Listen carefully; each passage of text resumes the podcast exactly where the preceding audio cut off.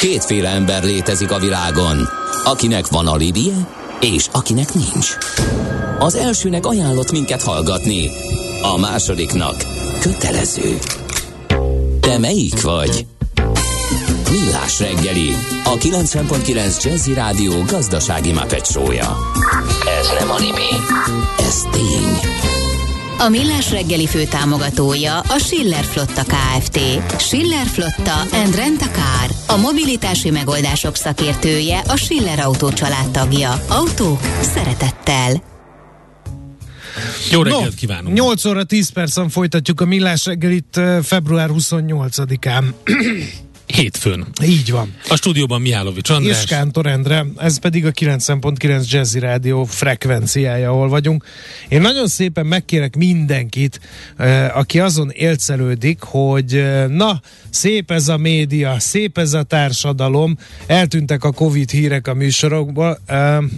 Hogy mondjam, bármilyen hihetetlen is, az újságíró és a hírszerkesztő is ember, és mivel hát a háború az egy kicsit fontosabb dolog most, mint a Covid, amely egyébként minden jel szerint lecsengőben van éppen az aktuális hullám, ezért ne várjátok el a kollégáktól sem, és tőlünk sem, hogy most elkezdjünk hát covidozni. Egyrészt, ugye lehet ezzel foglalkozni, sőt kell is. Valószínűleg a menekült hullám az egy nagy, potenciálisan veszélyt hord a vírus terjesztésében is, de egyelőre senkinek nincs arra kapacitása, hogy az eszkalálódó helyzetben azzal fog foglalkozzon se a, a, a segélyszervezeteknek, se a kormányoknak, hogy mindenkit teszteljenek, és mindent el, el, mindenkit ellássanak úgy, ahogy egyébként kéne.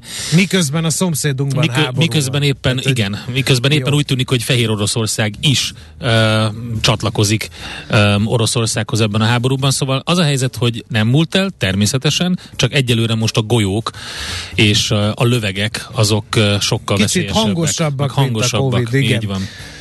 Nézzük, hogy milyen közlekedési információk vannak. Nézzük. Budapest legfrissebb közlekedési hírei, itt a 90.9 jazz Baleset a Soroksári úton helyszínelnek is ott a Tóth Kálmán utcánál, aztán az M3-as autópálya bevezető szakaszán is baleset történt a körvasút, körvasút sori felüljáró után, illetve forgalmi akadályt észlelhetünk a Széher úton a Kuruc utcánál. Egy műszaki hibás jármű akadályozza a forgalmat, a 129-es autóbusz sem fér el, terelve közlekedik, nem érinti a Szerbantal utca és az Akadémia közti megállókat. Igen, ezen kívül a köz közúti közlekedés biztonságát egy picit veszélyezteti azt, hogy sok helyen hóesés van. Az M7-es autópályán például Martonvásártól Velence térségében egész komoly pejhekben hull a hó, így február 28-án. Az adó a jövedelem újrafelosztásának egyik formája, a költségvetés bevételeinek fő forrása, a jövedelem szabályozás eszköze. Az adóztatás fő célja anyagi eszközök biztosítása közcélok megvalósításához. Nézd meg az ország adózását, és megtudod, kik lakják. Adóvilág, a millás reggeli rendhagyó gazdasági utazási magazinja, ahol az adózáson és gazdaságon keresztül mutatjuk be, milyen is egy ország vagy régió. Adóvilág, iránytű nemzetközi adóügyekhez. Hópehely spottingot is hirdetünk 0 30 20 10 9 0 9, mert önállóan elkezdtétek írni, hogy hol esik a hó a fővárosban és vonzás körzetében, nosza rajta, de nem ezért gyűltünk egybe, hanem adóvilág rovantunkat eh, prezentáljuk. Hát eh, ugye mi hosszú távra tervezünk, és úgy eh, indult, hogy Üzbegisztánnal fogunk foglalkozni. Ez így is lesz, mert hát ahogy Gerendi Zoltántól megtudtuk a BDO Magyarországi ügyvezetőjétől, adótanácsadó partnerétől, hogy adójogilag Ukrajna most talán kevésbé értelmezhető. Jó reggelt kívánunk! Jó reggelt! Ez így van, tehát a történet az most sajnos nem az adás témájával vág egybe, tehát politikai fordulatok folynak ott, és nem adójogi. Ez egy eléggé, eléggé nehéz helyzet, ezért én tartanám a eredeti mutat, bár Ukrajnáig az egyébként nem vezetne el egyébként sem, tehát most Üzbegisztán lenne. Üzbegisztán, hát lehet, hogy felkészül Üzbegisztán Ukrajna hát, után. Hát, igen, igen. Egyébként annyi a kapcsolat hozzá, hogyha egy kicsit előre úrunk, hogy uh, Ukrajna onnan is kilépett 2014-be, tehát a független államok közösségébe, amiben, amiben uh, Üzbegisztánben van, tehát Ukrajna az elég uh, korán elvagdost ezeket a szálakat uh, az elmúlt évtizedben Úgyhogy ők, ők ebben nem vettek részt az üzvegek masszívan. Tehát Üzbegisztánról lenne ma szó. Múlt héten Kirgizisztán volt, most Kirgisztán, most pedig üzvegek, és itt a fő útvonal az gyakorlatilag ugye Samarkand, Buhara, tehát a, ahogy jövünk ki a hegyek közül, gyakorlatilag jutunk el ebbe az országba, ami egy nagyon érdekes ország, tehát, hogy egy kicsit értsük, hogy hol van. Északon Kazaksztán, Kazaksztánnal le is felezik az Araltót, ami egyébként szépen tűnik el. Keletről Kirgizisztán, aztán egy kicsit dél-keletről Tajikisztán, délről Afganisztán, egy kicsit dél-nyugatról Türkmenisztán, ami körbeveszi ezt az országot. Nagyon szabálytalan a fekvés, ez a hegyek miatt van, tehát döntően emiatt, emiatt néz ez így ki. Hogy lássuk, ez egy 450, durván 448 ezer e, négyzetkilométeres ország, 34,5 millió lakossal. A népesség egyébként nagyon szépen növekedett, mert 50-ben még csak 6,2 millióan voltak.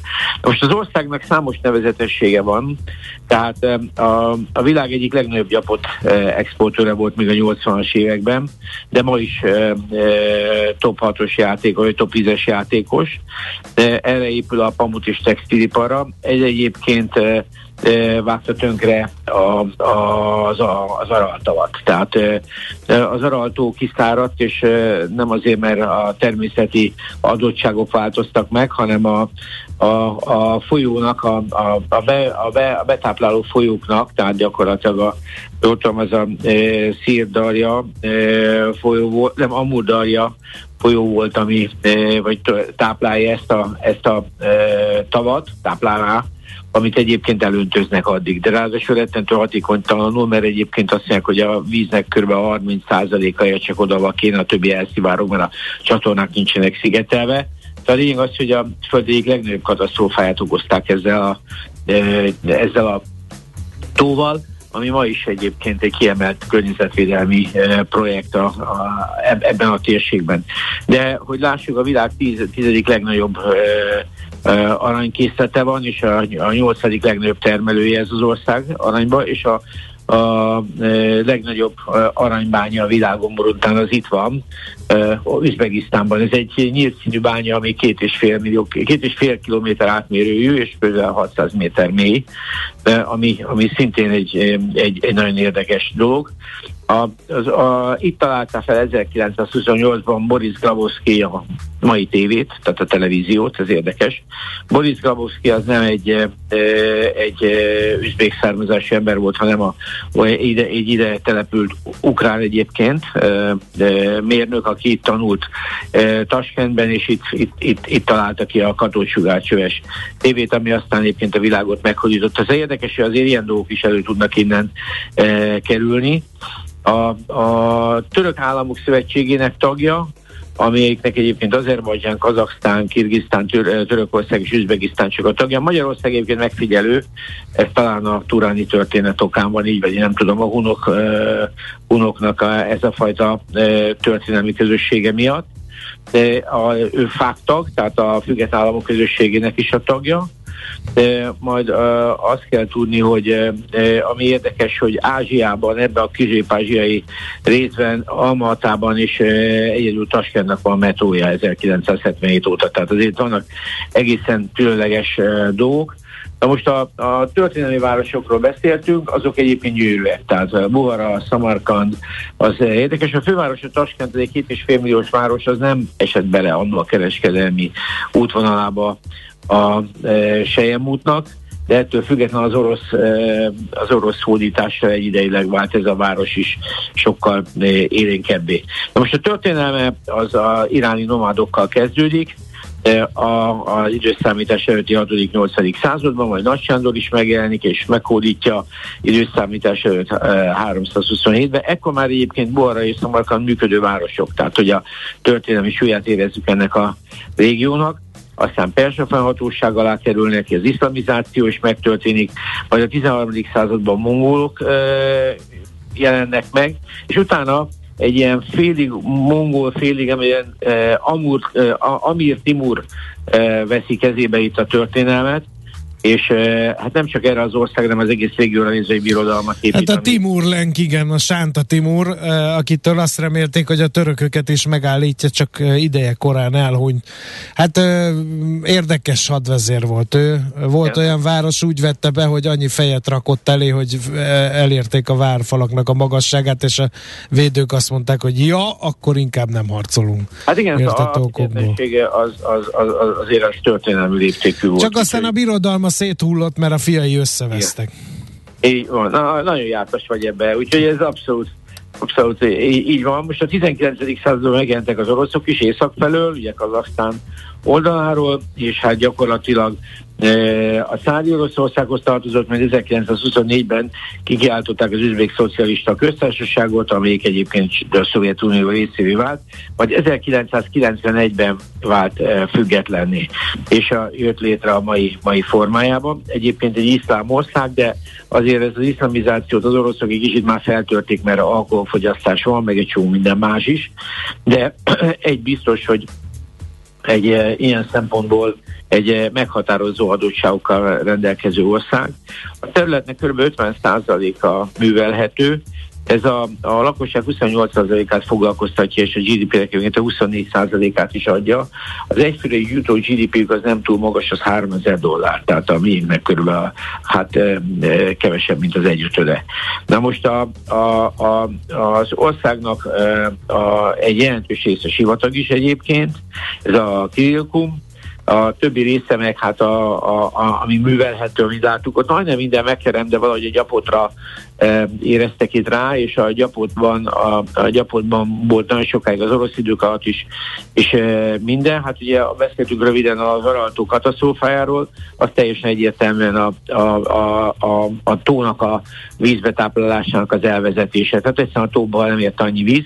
Most a, a, a kazahok próbálják északítani, tehát a, a tó az talán tizedesén régi méretének. A életre próbálják kelteni Kazasztáni, a kazak oldalról, de délről még, ahogy látom, ez a törekvés nincs meg. De úgy néz ki, hogy foltokban valami azért mégiscsak elindult. Keleten vannak az országnak a legnagyobb hegyei, az 4600 méter, de valójában ez a, ez, ez a rész a, itt, itt ér nagyjából véget a hegyeknek ez a része, ez az északi része itt fut ki, és innentől azért kicsit könnyebbé vált egyébként a Sejem út is a további irányokba, de azt kell tudni, hogy, hogy ezek a, ezek a ezek a hegyek csak az ország keleti részén vannak, tehát a többi része az nagyjából a, nagyon szabálytalan formájú ország, de egyébként a nyugati része az de elsődlegesen sík. Nagyon jelentős ásványkincsei vannak, az arany mellett persze van réz és urán is, és hát ez, ez, ez, ezek nagyon meghatározó iparágak, tehát eh, ahogy beszéltünk a legnagyobb bányáról, ami egyébként mondom nem a hegyekben, hanem a sivatagi, tehát a középső részen fekszik, nagyon, nagyon erős. A mezőgazdaságról beszéltünk meghatározó, tehát a termékeibe is a, a, a, azért a, a, a pamut, amit a Japutból csinálnak, nem a legmeghatározó, mert a legnagyobb exportja az a, a, több mint közel 40% az arany, és aztán jön a réz is, így tovább, meg van egyébként petróleum is, tehát gázuk, amit, a, amit föltártak, azt is az Araltó medvébe, tehát ilyen szempontból nem jártak rossz, hogy kiszáradt a tó, mert így sokkal egyszerűbb a, kihozni a, a földgáz, tehát azért ez nem a legmegfelelőbb módja ennek. A gazdaságról annyit lehet hogy tehát ebben nyilván bányaiparuk van, mezőgazdasági feldolgozóipar, textilipar van, viszont maga az ország gazdasága az elmúlt 30 évben nem sokat változott. Tehát azt kell tudni, hogy a legtöbb vállalat, és így a bányaipar is állami kézben van, tehát azt mondják, hogy itt a piacgazdaság nem valós piacgazdaság, de valójában ez az ország úgy kicsit konzerválta ezt a posztszovjet e, időszakot, és hát e, ez kezd most e, valamennyire nyitni. Ez nyilvánvalóan egy baromi magas korrupcióval jár, tehát azt mondják, hogy 159 országban a 137. pozícióban vannak, tehát azért ez nem egy jó lista és hát eh, ezen ők most azért próbálnak változtatni és nyitnak is, ami, ami csak pár éve jellemző 19 óta, ezt meg ott nyilván elmondja a vezetőség, tehát a politikai irányban is eh, részben változott, de egy biztos, hogy eh, ez az ország egy óriási potenciál rendelkező ország, amelyik hát gyakorlatilag most nyílik. Na most az adórendszere nem, nem túl izgalmas, de látjuk, hogy ezt a kirgizekre se lehetett elmondani, szóval ez a része nem egy adójogi oázis, egyébként nem is a rossz. Tehát van nekik áfájuk, az 15 van, társasági adójuk az is 15, de gyakorlatilag bizonyos iparágakra ezt fölteszik akár 20%-ra is, de ilyen bevásárlóközpontok, meg mobil szolgáltatók, meg ilyesmik, de egyébként a, a külföldi befektetések nagyon, nagyon minimálisak, alapvetően négy ország fektet be, ahogy láttam, Kína, Oroszország, tehát a, a, volt Szovjetunió, Németország, és nem is tudom, melyik volt még a, a, a, a negyedik, akik jelentősebbek, tehát a nyitás nem volt, egyáltalán nem volt erős. Na most a, a, ahhoz, hogy egy kicsit elindítsák, és egyébként a mezőgazdaságuk sincsen úgymond privatizálva, tehát ez is egy, egy komoly gond. A 15%-os társadalmi mellett van nekik egy ilyen áfával kombinált 1 e, és 25% között e, mozgó egyszerűsített adórendszerük, ami, ami, ami hát nehéz megbecsülni, hogy mit hoz ki, de a lakosság azért úgy látom, hogy nem ebbe az irányba indult még el, tehát a, az üzvég vállalkozások közül megnézi, hogy nincs is nemzetközileg mérhető ilyen vállalkozások, most nem a bányaiparról beszélek. És az SZIA-juk is gyakorlatilag azt lehet mondani, hogy, hogy hát nem, nem, nem rossz, mert 12% a, a normál kulcsa, van 5% kedvező az osztalékokra, már nem tudom itt milyen jelentősége van, és hát aztán a nem rezidenseknek van egy 20%-os kulcsa, de hát az itt szerintem nem nagyon játszik be. Tehát összességében azt lehet mondani, egyébként billióra sincs itt, annak ellenére, hogy, hogy elég nagy ország és elég jelentősnek tűnik, de azt gondolom, hogy, hogy a szerep azért meg fog változni. Tehát a, ők, ők, ők a volt sejem úton fekszenek, ma már persze nem, de, de hihetetlen történelmi emlékekkel, tehát egy gyönyörű ország, érdemes egyébként ránézni, hogy Samarkand hogy néz ki, meg Borasz, ezek elképesztő területek és elképesztő történelmű részek, de azért még van mit ennek az országnak ezzel a e, gyakorlatilag ugye 3000 dolláros egyfőre jutó GDP vele dolgoznia, de úgy néz ki, hogy 7% fölötti vagy a külli GDP növekedésük van, tehát ez nem, nem, nem tűnik egyáltalán rossznak. Hát én így gondoltam így Ukrajna mellett, hát ugye Üzbegisztánról gyorsan elmondani. Ukrajnával kapcsolatban én azt gondolom, hogy akármi fog történni, az a jogi kérdések, a gazdasági kérdések fognak legutoljára jönni, hogyha azok változnak de mi azért rendületlen haladunk tovább a Sejem úton, amivel előbb-utóbb azért elérünk Európába is. Na, egyébként Timur Lenk a nemzeti hősük az üzbégeknek. Igen. Van, ott van a mauzóleum a, a Samarkandban, ha jól emlékszem, és ilyen gigaszobrot állítottak nekik, tehát ő, ő, a, ő az, az üzbégeknek az első számú történelmi hőse. Majd lehet, hogy egyszer egy napi csatát szentelek neki, mert nem volt egy matyóhimzés uh, a Sánta Timur. Úgyhogy nagyon érdekes az ő pályafutása is, meg hogy milyen kérészéletű, ám de annál nagyobb birodalmat hozott létre. Köszönjük szépen, Zoli, jó volt! Nagyon szívesen! Sziasztok! Szerbusz! Gerendi Zoltánnal beszélgettünk a BDO Magyarország ügyvezetőjével, adótanácsadó partnerével, illetve hát ő ö, mesélt ö, a Sejemút országain járunk Üzbegisztánról. Ezt ö, a témát visszük tovább adóvilág rovatunkban is Feledi Botont külpolitikai szakértővel. Folytatódik az adóvilág, a millás reggeli rendhagyó gazdasági utazási magazinja. Nézd meg egy ország adózását, és megtudod, kik lakják. Adóvilág. Iránytű nemzetközi adóügyekhez. Vonalban itt van velünk Feledi Botond, külpolitikai szakértő. Szervusz Botond, jó reggelt! Sziasztok, jó reggelt kívánok! Bár Üzbegisztánban járunk a Sejemút országai közül, azért mindenkinek a fejében természetesen azok a gondolatok forrongnak, amik ugye a folyamatosan percről percre változó ukrán helyzet hát amiket hoz ez a helyzet, úgyhogy először foglaljuk már össze a legfontosabbakat, hogy mit kell tudni most. No, hát a helyzet, hogyha ezt most a kettőt egymásra teszem, akkor egészen érdekesek a reakciók, és változatosak a, az orosz agresszióra, akár a közép-ázsiai térségben is. Um, nem tudom, hogy ki mennyire emlékszik még, de januárban el voltunk foglalva azzal, hogy Kazasztánban besegítettek a oroszok helyreállítani Tokajevnek a hatalmat. Um, és a hétvégén érkezett ugye a kérés Kazasztán felé is, hogy támogassák a, az ukrán inváziót orosz oldalon, amit érdekes módon vissza tudtak utasítani. Uh-huh. Um, Üzbegisztán ilyet tudtam, már nem kapott, um, viszont mind a két ország hasonló helyzetben van egyébként, tehát hogy alapvetően az Oroszországban élő polgáraiknak a hazaküldött pénze az a GDP-nek két számjegyű komoly százaléka, ez is Üzbegisztánban valahol egyharmad. Um, ami engem ma reggel teljesen meglepett, az a Bolzonárónak a nyilatkozata, nem tudom, hogy ezt már láttátok. E, olyannyira, hogy az Endre idézte is valami hát, egészen, okay. egészen alternatív univerzumban. Igen, azt mondtam, hogy hát most, már, most már lehet látni különböző vezetőknél a Covid-nak a agykárosodását, vagy ennek a hatását. Tehát ez jó, oké, okay, értem, mindenki megpróbálja a narratívát a saját érdekében felhasználni, magához ragadni valamilyen módon a, a sztori vezetést. Igen, tehát addig csűrit csavarja, amíg el tudja mondani, amit akar, csak hát ugye ebből nem ez gazdasági előnye. Tehát azt hiszem ez ma reggelre viszont mindenkinek a napnál világosabb, ugye az orosz tőzsde nem mer gyakorlatilag kinyitni, a, a, a rubel az még, még, még esett egy picikét ahhoz képest is, Magyarországon is érezni fogjuk a Sverbankkal, hogy mi a helyzet, és hiába van Oroszországnak sok pénze egyébként, ezekhez nem fog hozzáférni. Uh-huh. Tehát, hogy tényleg, tényleg le lett dobva a gazdasági atomomba, és azt hiszem, hogy ez a hétvége legnagyobb fejleménye. Tehát... És az mennyire um, um, reális, hogy a különböző oligarchák, kitartottak, gazdagok annyira elkezdenek parázni a vagyonok külföldi elvesztésétől, hogy ez nagyon komoly belső erózióhoz vezet? Hát egyfelől ez a, az a millió dolláros kérdés, ami, ami szerintem is a legegyszerűbb megoldást kínálhatná erre a válságra. Tehát ha a katonaságnak és vagy vezető elitnek lenne olyan lehetősége, hogy Vladimir Putyin bármilyen módon leváltsa.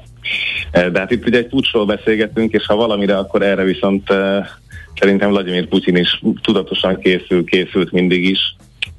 Lényegében, a, amit még Macron is twittert volna, hogy, hogy paranoiás, tehát ez bár az egyik járható út lenne, de valószínűleg az egyik leginkább elzárt út is. Uh-huh. Um, ezért is viszik el a tüntetőket. Tehát az a baj, hogy innen, innen csak az erőszak eszkaláció látszik most orosz oldalon. Igen, uh, mert hogy is, meg házon belül. Uh, ezt egy kicsit akkor fejtsük ki, mert hogy úgy tűnik, hogy uh, nem mondta ugyan ki Putyin sose, de úgy tűnik, hogy villámháborút gondolt, és ehhez képest e, én nekem van egy olyan érzetem, hogy a tábornokai nem merték a valós helyzetről informálni, e, mert hogy ezek a logisztikai problémák, lelkesedéssel kapcsolatos, harckészséggel kapcsolatos problémák, e, ezek biztos, hogy meglepték az orosz hadvezetést, és ezen keresztül Vladimir Putyint is, akinek úgy tűnik, hogy le kell mondani a villámháborúról, bár még ugye négy-öt nap telt el a, az első első támadás megindulása óta, de hát mint hogy abban reménykedett volna, hogy nagyjából eddigre vége is az ukrán konfliktusnak. Igen, tehát az egész biztos, hogy Kievvel már számoltak. Tehát az, az, az egy komoly meglepetés, hogy az oda előre beszivárgott különböző kommandósok és mások végeredményben nem tudták megalapozni azt, hogy átvegyék a várost. Katonai szakértői vonalon, amit, amit olvasgattam az elmúlt, hát a hétvége alatt, azok azért azt mutatják, hogy tényleg az utakon kocsikáztak föl le, és, eh, és próbálták elérni a felderítők a következő pontokat. Tehát, hogy jelenleg azért az elmúlt időszakban az oroszok nem használták akár csak az Ukrajnában jelenlévő tűzerejük egy részét, hogy ezt most a csapatok morálja, vagy pedig az eredeti haditerv miatt, de ezen veszekszik a közösség, hogy mi lehet a fontosabb faktor. De azért az egy rossz hír az ukránoknak és, és mindenkinek Európában, hogy, hogy még van itt olyan um, lehetőség, amit, amit tudnak használni az oroszok, most akár még a határon állomásozó maradék um, seregek bevetése. Vagy kapnak belorusz erősítést. Belarus erősítést egész biztos Na, kapnak, tehát hogy ne, nem ért véget ez a történet. Tehát, okay. én óvatosságra inteném magunkat. Álljunk meg hogy... itt a Belarusnál egy mondatra, és akkor nézzük ezeket a volt köztársaságokat, ugye Üzbegisztán mellett. Ugye, Igen. Ha Belarus ha belép, tehát Fehér Oroszország, hogyha belép ebbe, akkor ez azt jelenti, hogy egy újabb ország csatlakozik Azért ez egy hát érdekes... Ezen túl vagyunk, tehát hogy okay. ugye, tegnap délután is uh, küldtek uh, különböző um, rakétákat Belarus területről, annak ellenére, hogy megígérte Zelenszkének, hogy amíg a tárgyalás ma lemegy a Pripyat folyónál, legalább addig nem fognak onnan lőni. Értem, de um, hogyha csapatokat is küldenek, akkor az tényleg egyértelműen azt jelenti, hogy Oroszország mellett Fehér Oroszország egyértelműen uh, uh, ténylegesen részt vesz. Igen, ez így van, ez így van, és erre szerintem számítanunk kell, mert a hétvégének talán a másik legdurvább fejleménye az az, hogy uh, ugye egy rögtönzött népszavazáson Lukasenko megkapta azt az esélyt Putyintól, hogy visszaállítsa a hatalmát, csak hogy ezen a papíron egy másik kérdésnek is kellett szerepelni, nevezetesen annak, hogy Belarus feladja az atomsemleges státusát. Uh-huh. Um, és hát ez, ez ugye egy klasszikus putyini deal, figyelj, maradhat a székedbe, de cserébe viszont akkor lehet, hogy néha viszünk hozzá uh-huh. egy kis atomfegyvert, Um, és ezen túl vagyunk, tehát gyakorlatilag ez is megtörténik, úgyhogy uh, hát ez Igen. nyilván interkontinentális rakéta szempontjából nem azt mondom mindegy, hogy honnan lőjük ki, meg tengeralattjárókról lőjük ki, Igen. de ennek van azért egy szimbolikus jelentőség. Na, ma, ha már az atom szóba került, azért a fejlett világra nagyon ráijesztett, olyannyira, hogy engem többen felhívtak a hétvégén ismerőseim közül, hogy na nem mond már, hogy most akkor atomháború lesz. Mert ugye Putyin bejelentette azt is, is, és ez is a hétvége egy fő híre volt, hogy akkor harckészültségbe helyezte az atomarzenáját. Kell ettől aggódni, vagy ez, ez, ez egy olyan vonal, ami senkinek nem lehet érdeke? Én utóbbira szavaznék, és nem a kincstári optimizmus miatt.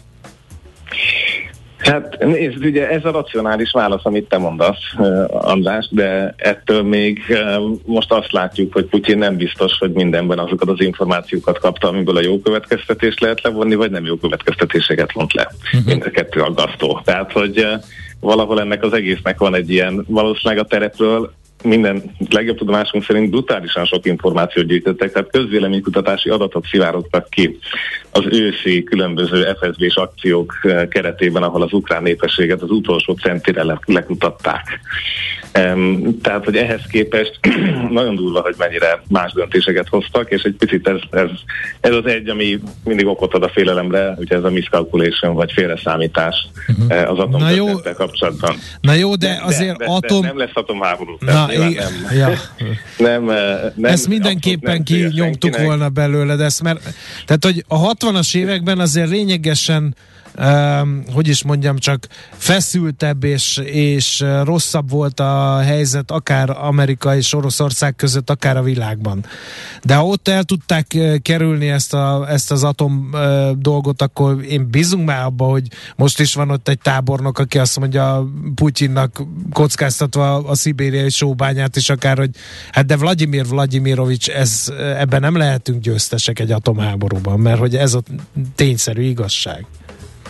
Ez, ez így van, csak ugye kinek van kevesebb veszteni valója. Tehát itt, eh, ha, ha már nem tudok győzni, akkor is egy győzetek típusú Dugovics titust is be kell tenni a pszichológiai um, dobókockánkra. Reméljük, hogy ez így nem lesz meg, és akkor tényleg ott lesz az az orosz vezérkar, aki adott esetben ezt máshogy dönti el. De egy dolgot még tegyünk hozzá, ami, ami a te értelmezésedet segíti, hogy tehát ugye azért nem azt mondta, hogy most a rakétafejeket kidugják a silókból, és gyakorlatilag uh, holnap kilövik, a, én is végigolvastam néhány szakértői oldalt, és amit megértettem, annak a lényege nagyon röviden az, hogy alapvetően a, az atomarzenál nincsen rákötve egy olyan gombra, hogy békeidőben tényleg 5 másodperc alatt ki lehessen ezt lőni. Tehát ez egy érdekes um, meglátás volt nekem is, és erről még érdemes majd atomszakikat megkérdezni, de hogy ez azt jelenti, hogy rákötötték őket ezekre a gombokra, tehát gyorsabban bevethetőek a szokásosnál, és alapvetően ilyenkor válnak ezek az eszközök az úgynevezett decapitation strike ellen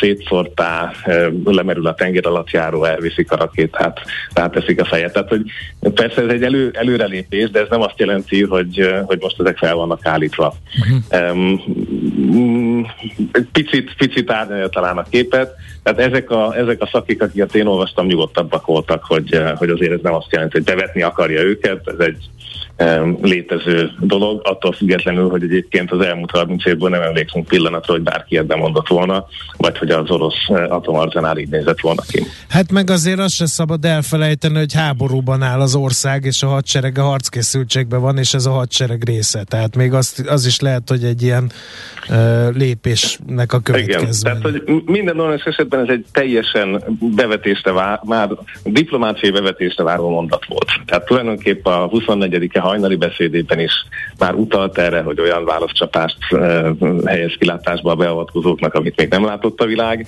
és most ezzel egy picit tovább ment, vagy egyszerűbben fogalmazott. Tehát tulajdonképpen ezt végig akarta jelezni, hogy azért az oroszok atomhatalom. Nyilván Putyin fejében ez egyébként egy nagyon fontos lépés, és teljesen érthető. Mm, ami érdekes, a Pentagon próbálkozik ugye a klasszikus vörös vonalnak a megnyitásával és használatával, de egyelőre erre nem e, válaszoltak Moszkvában. Ja, ez a vörös vonal okay. az, amikor, hogy... hogy a direkt telefon. Egy direkt telefon, hogyha bármilyen incidens történik, akkor oda tudjanak szólni, hogy ez most véletlen volt, fiúk, vagy... Vagy tényleg az igen. igen, tehát ugye ez a, ez a klasszikus, uh, szóval az én monitoromon valami látszik, de az lehet, hogy a szomszédnak a uh, tetrisze, csak jobb lenne, ha tisztáznánk, hogy, hogy igen. mi történik. Még egy fontos adalék a hétvégével kapcsolatban, a hétvégi eseményekkel kapcsolatban, mint hogyha fellángolt volna a, a, a kibertérben vívott háború. Abszolút, abszolút. Tehát ez gyönyörűen látszik, hogy, eh, hogy a szabad csapatok is beálltak, tehát ahogy ez az idegen légió is szerveződik a szárazföldre, úgy szerveződtek meg az Anonymous és más hacker csoportok körül eh, az önkéntes ukrán párti csapatok, aminek eredményeképpen adott pillanatban a, a Russia Today TV csatorna hirtelen uh, ukrajnai felvételeket mutatott. Ukrán himnuszt uh, játszott, ugye? Igen. Ukrán himnusz, kikerültek banki adatok, tehát ezeket már bámpolták. A, Sőt, ha jól láttam, akkor több mint 20 ezer orosz hírszerző és katonának a személyes adatai kompromitálódtak, és van egy egészen hátborzongató része orosz ennek, hogy, rendszerekbe is igen, hogy hackerek látni. konkrétan um, kívánságműsort tartanak, hogy mi legyen a következő célpont uh, különböző csatornákon, ahol beírkálhatnak nekik, hogy most ezt meg ezt próbálják meg kompromitálni.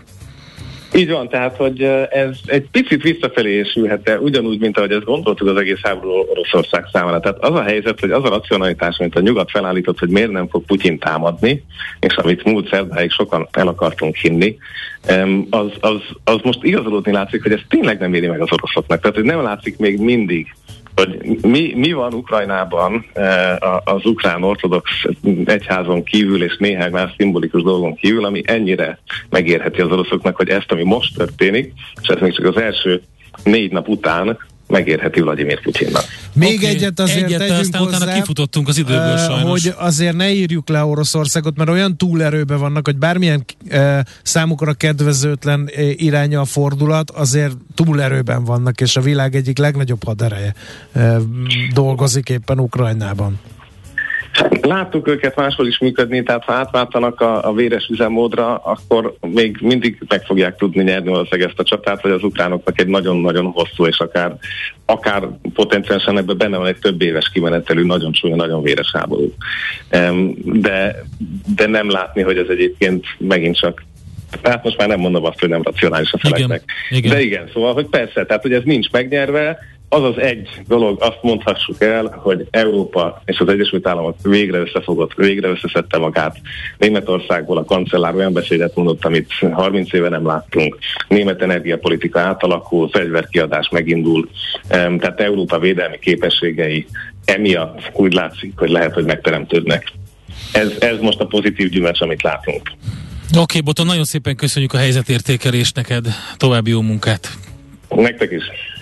Dr. Feledi Boton külpolitikai szakértővel foglaltuk össze a legfontosabb tudnivalókat az ukrán háborúról.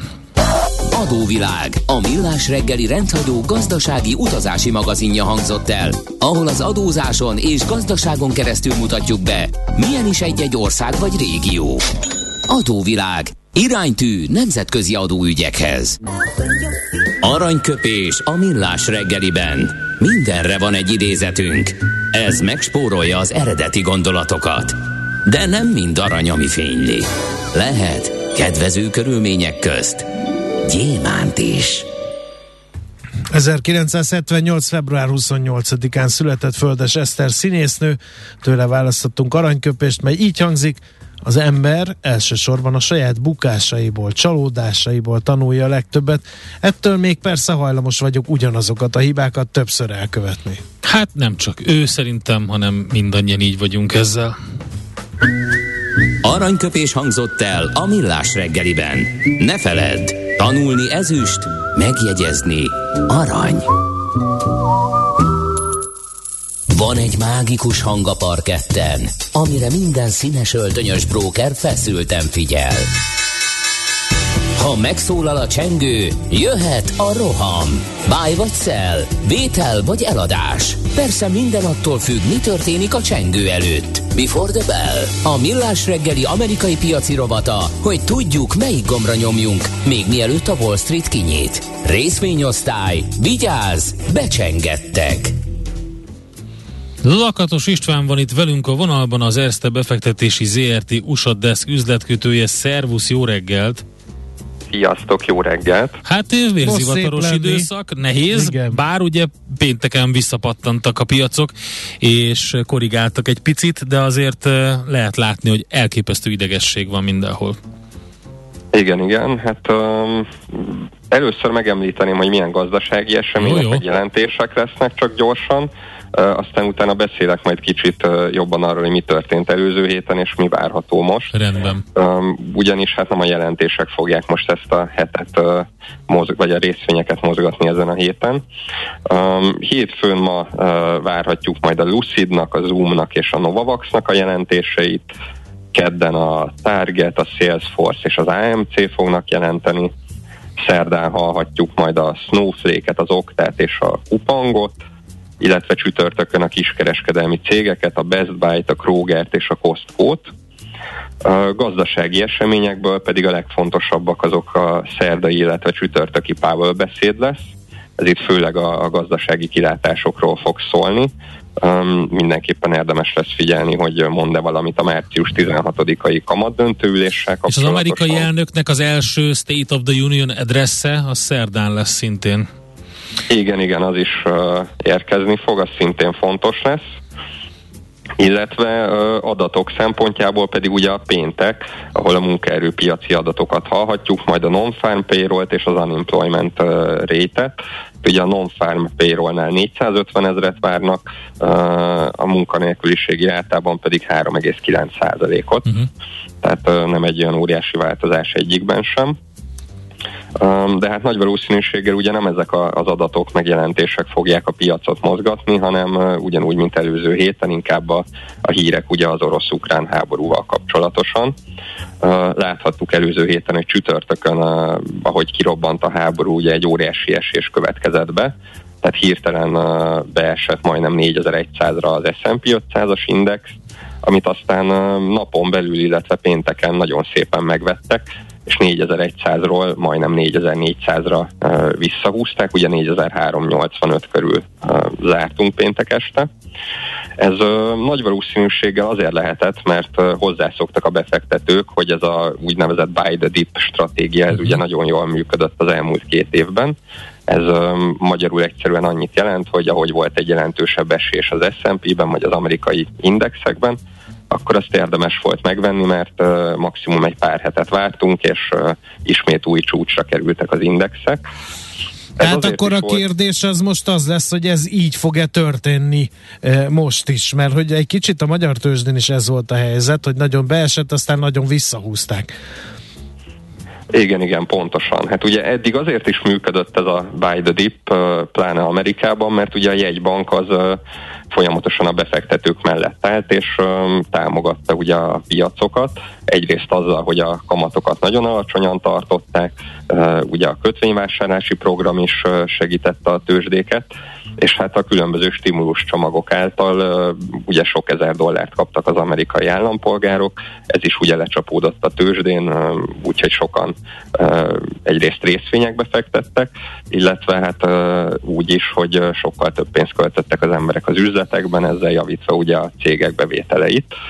Mm, ez viszont ugye egy rekordmagas inflációhoz vezetett, tehát 40 éves csúcsra ugrott az amerikai infláció, emiatt pedig ugye mm, most már minél hamarabb szigorítania kell az amerikai jegybanknak, és hát több ilyen intézkedés már be is lett jelentve, például az, hogy márciustól vége van a kötvényvásárlásnak, és a szakértők pedig hat kamatemelést várnak most már idénre. Olvastam olyat is, aki nyolcat vár. Um, és hát mindenképpen ugye most a következő március 16-ai kamatdöntőülésre várják azt, hogy ez lesz az első uh-huh. kamatemelés. Um, sokan ugye azt is gondolták, hogy nem a tipikus 25 bázisponttal, hanem 50 bázisponttal fognak rögtön emelni, mert annyira magasan van az infláció. Mm, ez lehet, hogy nem lesz így, ugyanis a, a háború az nyilván közrejátszik. Nem hiszem, hogy a jegybank túl szigorú akar lenni, mert amúgy is nagy nyomás nehezedik ugye a tőzsdékre.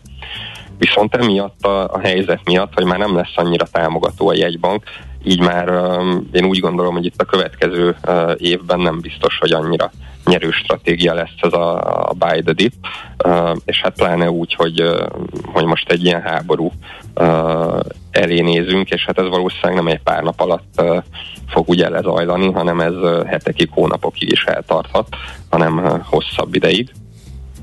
Tehát mindenképpen érdemes most szerintem jóval óvatosabbnak lenni a, a befektetéseket illetően. Um, az amerikai tőzsde egy annyiból egy kicsit jobb helyzetben van, mint az európai, hogy um, sokkal kisebb ugye a cégeknek a kitettsége Oroszország, illetve Ukrajna felé. Um, tehát ennyiből egy kicsit talán megúszszák a, az amerikai cégek, viszont um, a kockázatot azt mindenképp érdemes kerülni, mert um, mert hát ilyenkor, amikor ilyen háborús hangulat van, akkor leginkább a, a spekulatívabb részvények szoktak ugye nagyot esni.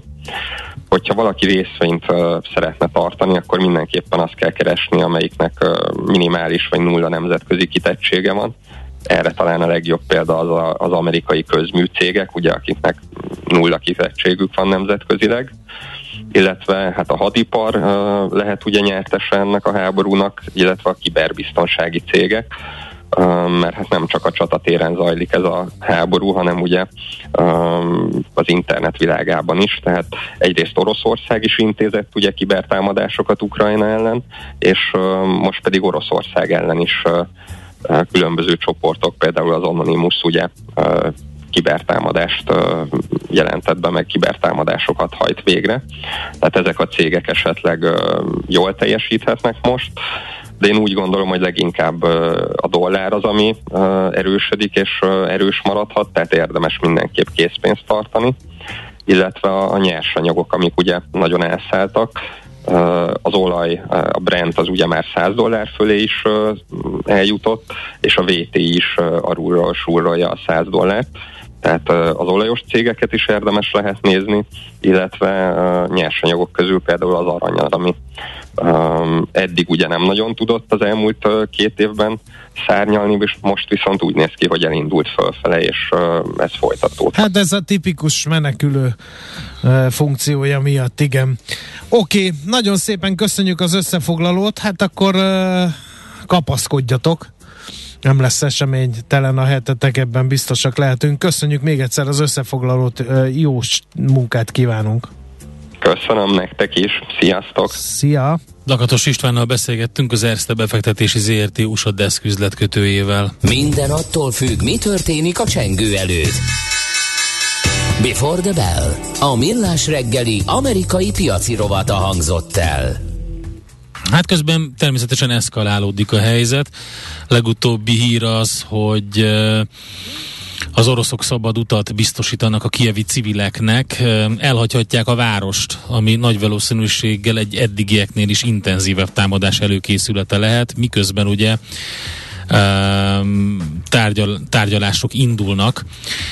Az ukránok és a britek szerint közben sikerült lelassítani az orosz offenzívát, amit lehetett érzékelni is a beszámolókról. Az orosz jegybank és az orosz pénzügyminisztérium is intézkedéseket jelentett be, 20%-ra emelte az alapkamatot az orosz jegybank. Összehasonlításképpen ugye Magyarországon 7%-os infláció mellett is 3,4% az aktuális alapkamat. Ezen kívül... De hát a rubel meg 40 százalék okay. fölötti mértékben gyengült be, muszáj volt lépniük valami. Oké, okay, tehát ez a 20 százalék az igen magas, a másik az, hogy egy vissza, devizavásárlási programot jelentett be az orosz pénzügyminisztérium, 80 százalékát a, a, mindenkinek a devizájának felvásárolják az orosz állampolgároktól állítólag, úgyhogy ezt most néztem így hirtelen a hírekbe, úgyhogy hát folytatjuk a, a tudósítását a helyzetnek, illetve hátterét az eseményeknek. Mijálovics gazda rovatunkban, majd Czoller Andi hírei után az következik, hogy tűz alatt van Európa éléskamrája. Mi lesz ebből? Ukrajnát ugye Európa éléskamrájának is szokták nevezni, hiszen jelentős a búza, zab és kukorica export Ukrajnából. Úgyhogy ezt beszéljük majd meg Raskó György agrárközgazdásszal. Műsorunkban termék megjelenítést hallhattak. Nézz is! Ne csak hallgass! millásreggeli.hu